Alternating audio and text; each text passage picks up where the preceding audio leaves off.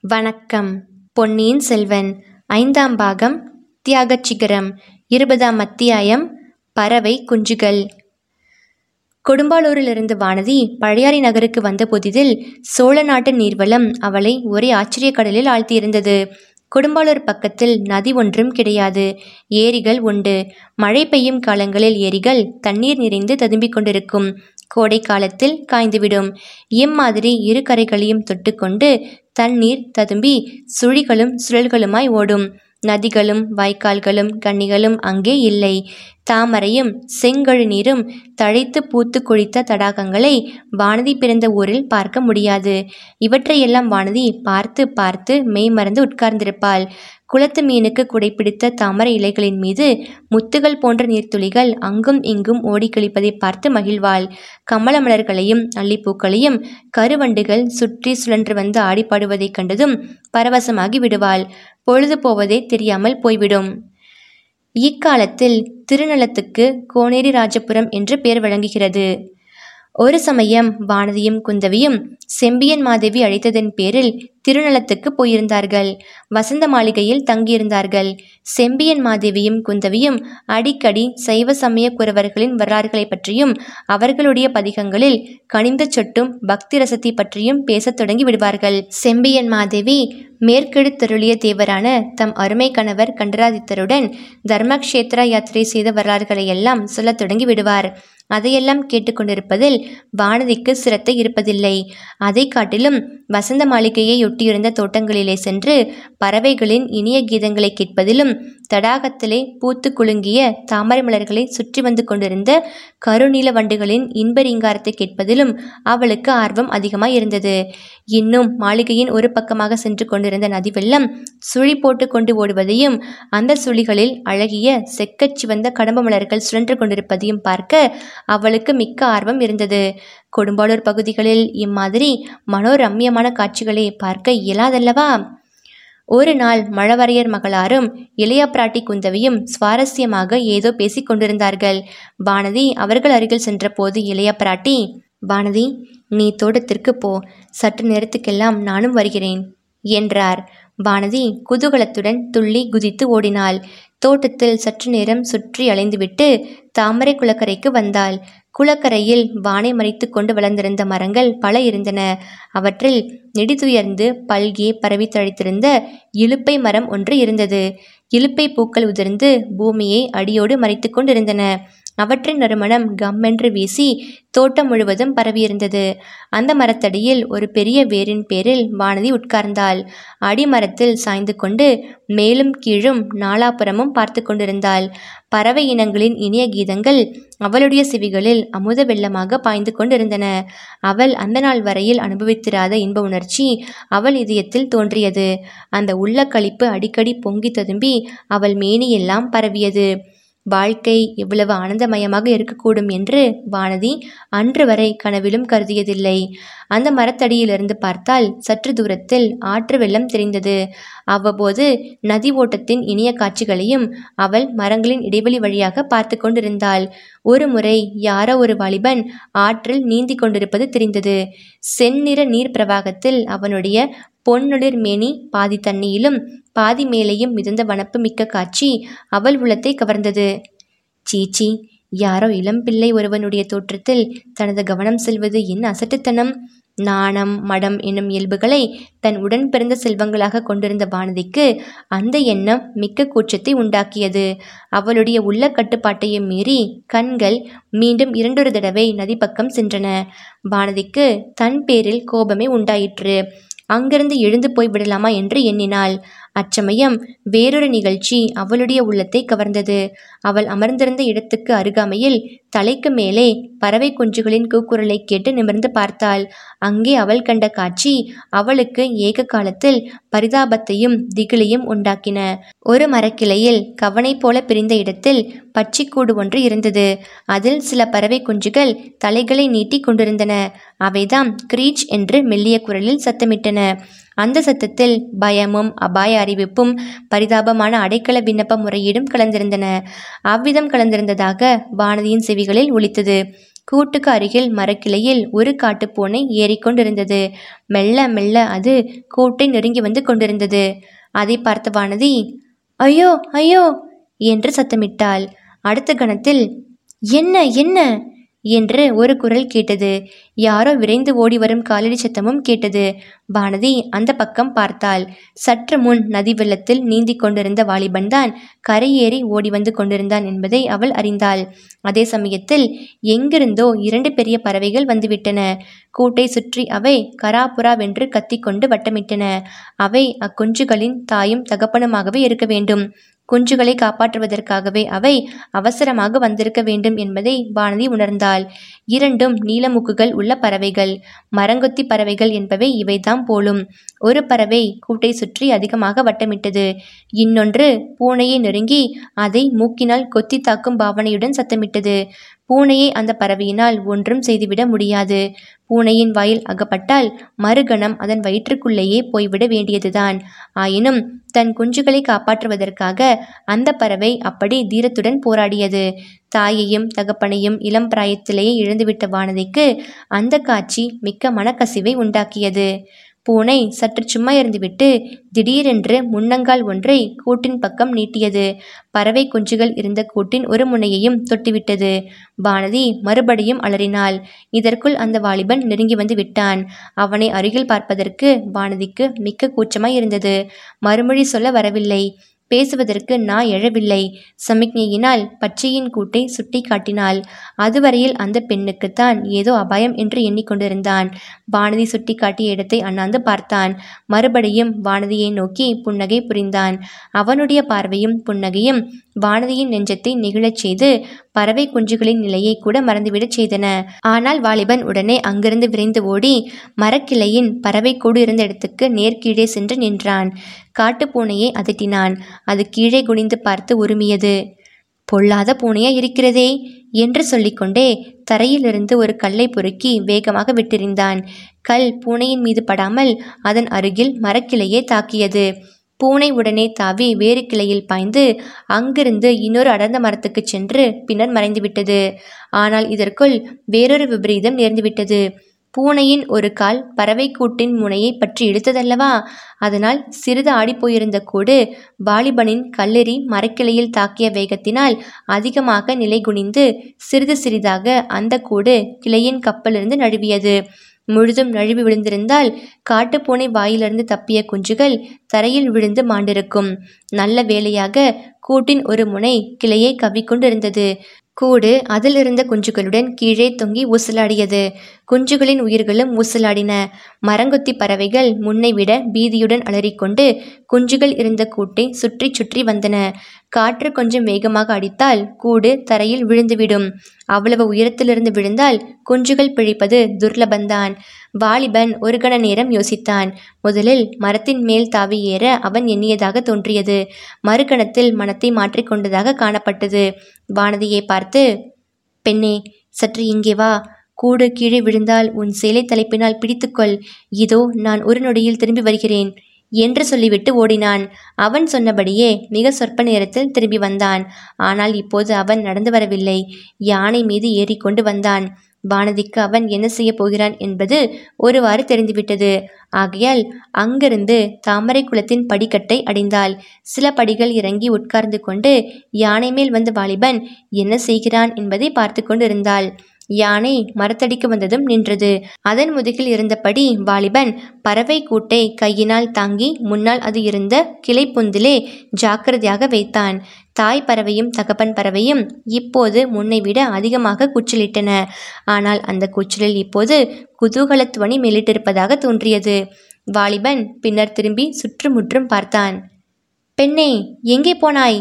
என்று கூவினான். வானதி பெரிதும் நாணம் அடைந்து மௌனமாய் இருந்தாள் வாலிபன் யானையின் மீதிருந்து கீழிறங்கினான். பின்னர் மறுபடியும் சுற்றுமுற்றும் பார்த்தான். வானதி மனதில் எதையோ நினைத்து கொண்டாள்.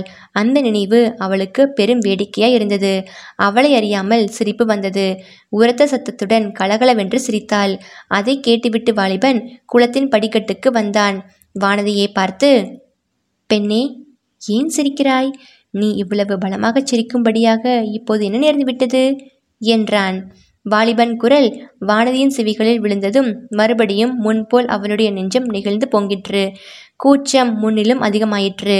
அவனை ஏறிட்டு பார்க்க முடியாதபடியால் அப்புறமும் இப்புறமும் பார்த்து கொண்டிருந்தாள். பெண்ணே ஏன் சிரித்தாய்? சொல்ல மாட்டாயா? என்று மீண்டும் வாலிபன் கேட்டான். வானதி மனத்தை திடப்படுத்தி கொண்டு ஒன்றுமில்லை நீ பெரிய வீரனாய் இருக்கிறாயே என்று எண்ணி சிரித்தேன். பூனையோடு சண்டை போடுவதற்கு யானையின் பேரில் வந்தாய் அல்லவா? என்று கேட்டாள். அதை கேட்டு வாலிபனும் சிரித்தான். பெண்ணே அது பூனைதானா? நீ போட்ட கூக்குரலை கேட்டு புலியோ என்று பயந்து விட்டேன் என்று சொன்னான். வானதிக்கு இதற்குள் துணிவு வந்து விட்டது. அவரிடமிருந்த கூச்சமும் குறைந்து விட்டது.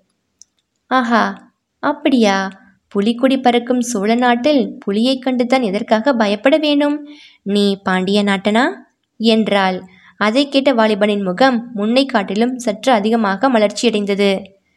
பெண்ணே நான் வேற்று நாட்டவன் அல்ல. இந்த சோழ நாட்டைச் சேர்ந்தவன்தான் யானை மீது ஏறி வேறு போர்க்களங்களுக்கும் சென்றிருக்கிறேன். நீ யார்? எந்த ஊர் பெண்? பெரிய வாயாடி பெண்ணாக இருக்கிறாயே என்றான். யானை பாகா மரியாதையாக பேசு. நான் யாராயிருந்தால் உனக்கு என்ன? எதற்காக அதை பற்றி கேட்கிறாய்? என்றாள் வானதி. சரி அப்படியானால் நான் கேட்கவில்லை. பெரிய இடத்து பெண் போல் இருக்கிறது. போகிறேன் என்று சொல்லிவிட்டு அந்த வாலிபன் படியேறி மேலே போகலானான்.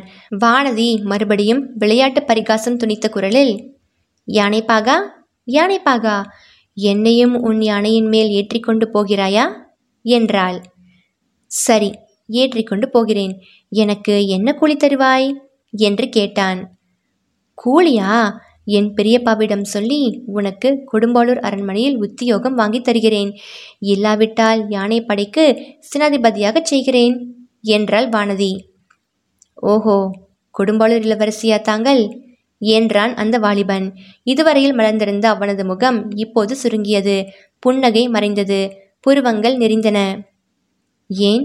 கொடும்பாளூர் இளவரசி என்றால் அவ்வளவு மட்டமா? உன் யானை மேல் ஏறக்கூடாதா? என்றாள் வானதி. இல்லை இல்லை. கொடும்பாளூர் அரண்மனை கொட்டாரத்தில் எவ்வளவோ யானைகள் இருக்கின்றன. எத்தனையோ யானை பாகர்களும் இருக்கிறார்கள். நான் என்னத்திற்கு? என்று சொல்லிவிட்டு அந்த வாலிபன் விடுவிடு என்று நடந்து போனான். அவன் ஒரு வேளை திரும்பி பார்ப்பானோ என்று சற்று நேரம் வரையில் வானதி எதிர்பார்த்தாள். ஆனால் அவன் திரும்பியே பாராமல் நடந்து சென்று யானை மேல் ஏறி போய்விட்டான். இந்த சம்பவம் வானதியின் உள்ளத்தில் வெகுவாக பதிந்துவிட்டது. அடிக்கடி அது அவளுடைய ஞாபகத்துக்கு வந்தது.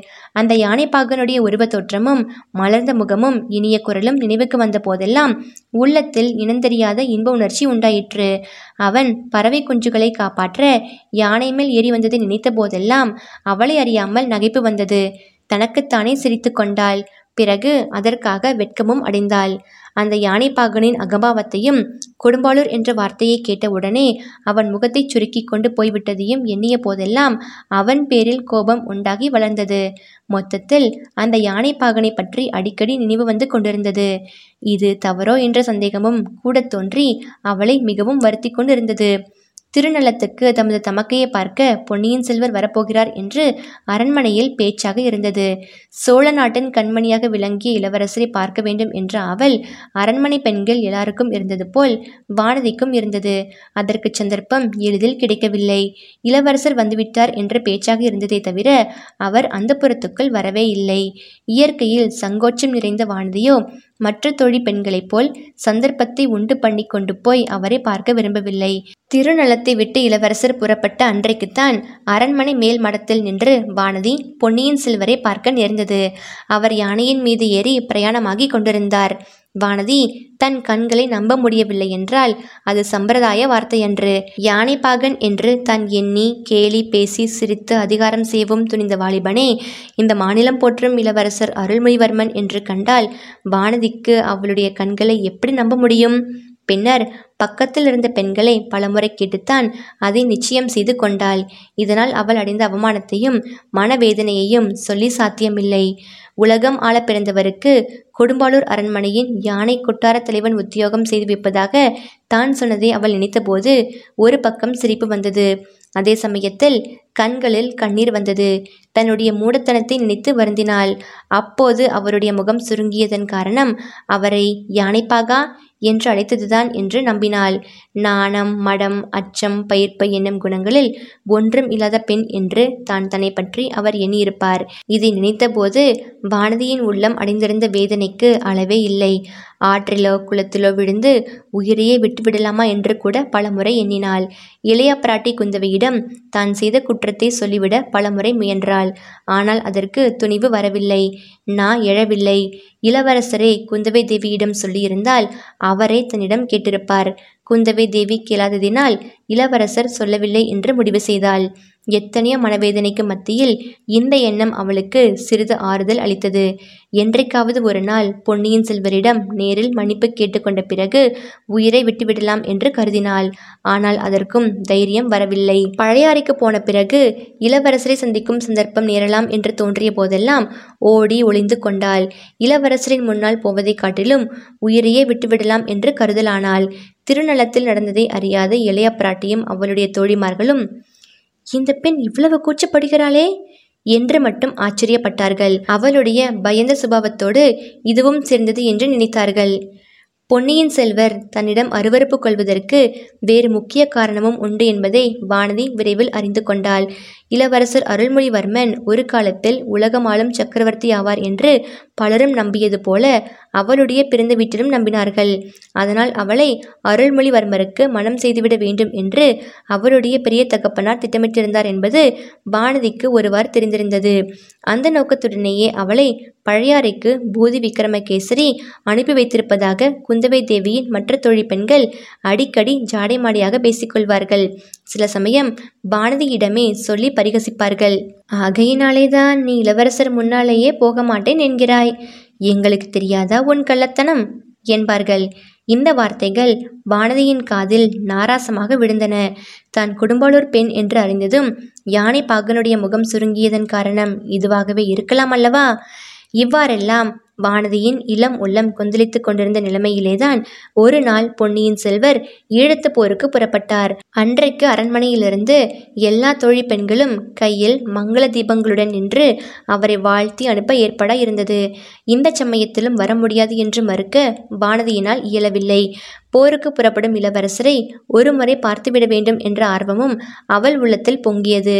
வாய் திறந்து பேசாவிட்டாலும் தன் முகபாவத்தை கொண்டும் நயன பாஷையினாலும் அவரிடம் மன்னிப்பு கேட்டுக்கொள்ளலாம் என்ற சபலமும் இருந்தது.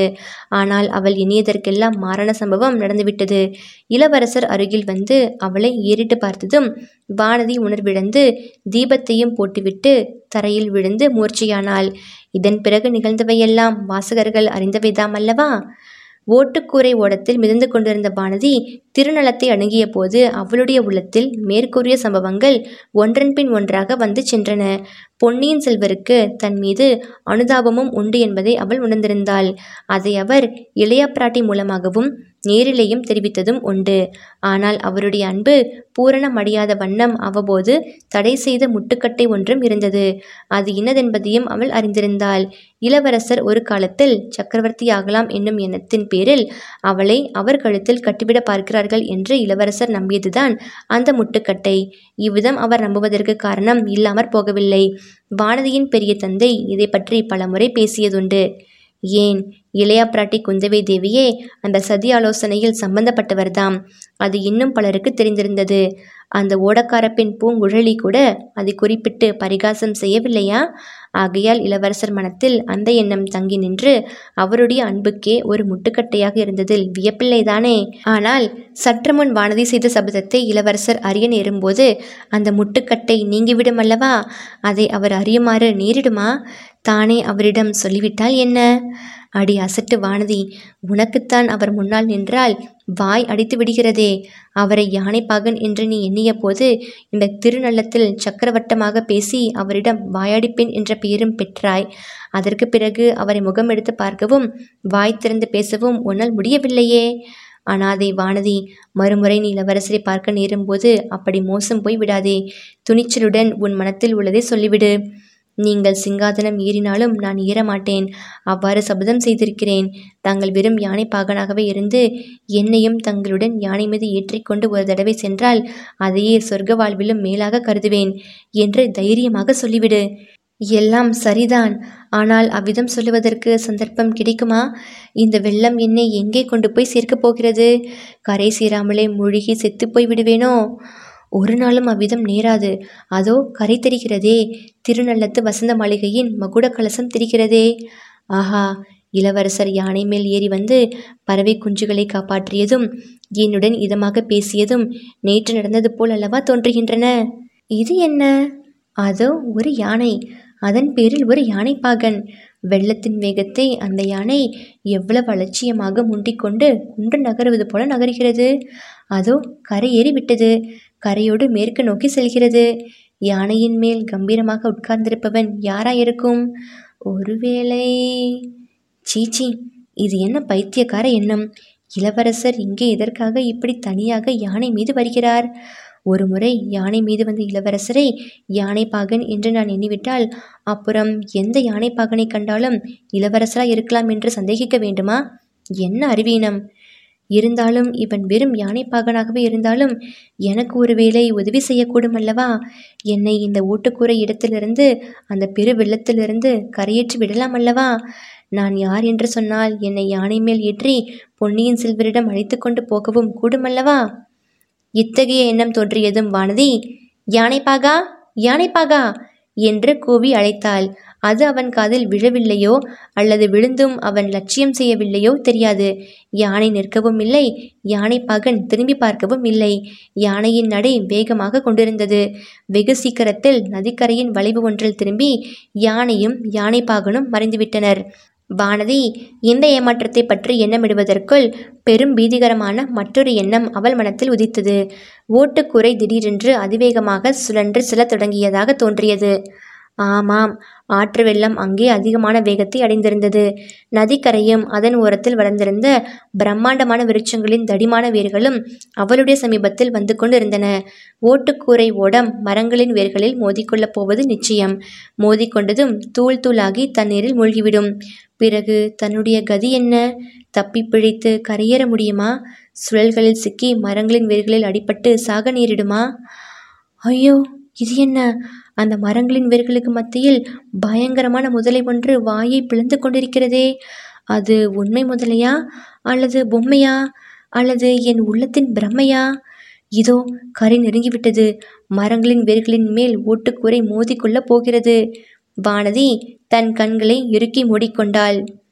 தாயே துர்கா பரமேஸ்வரி தாய் தந்தையற்ற இந்த அனாதை பெண்ணுக்கு நீதான் கதி.